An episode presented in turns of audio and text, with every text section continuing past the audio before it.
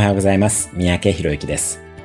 今日のテーマは8つの目標設定の2つ目、仕事とキャリアです。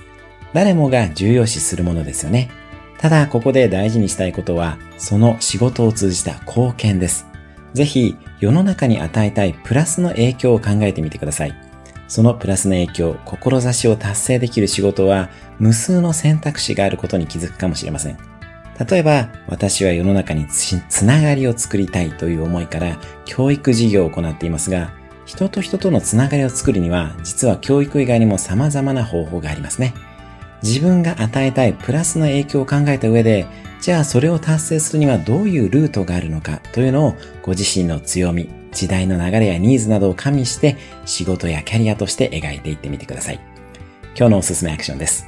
仕事を通じて世の中に与えた影響を書き出してみてください。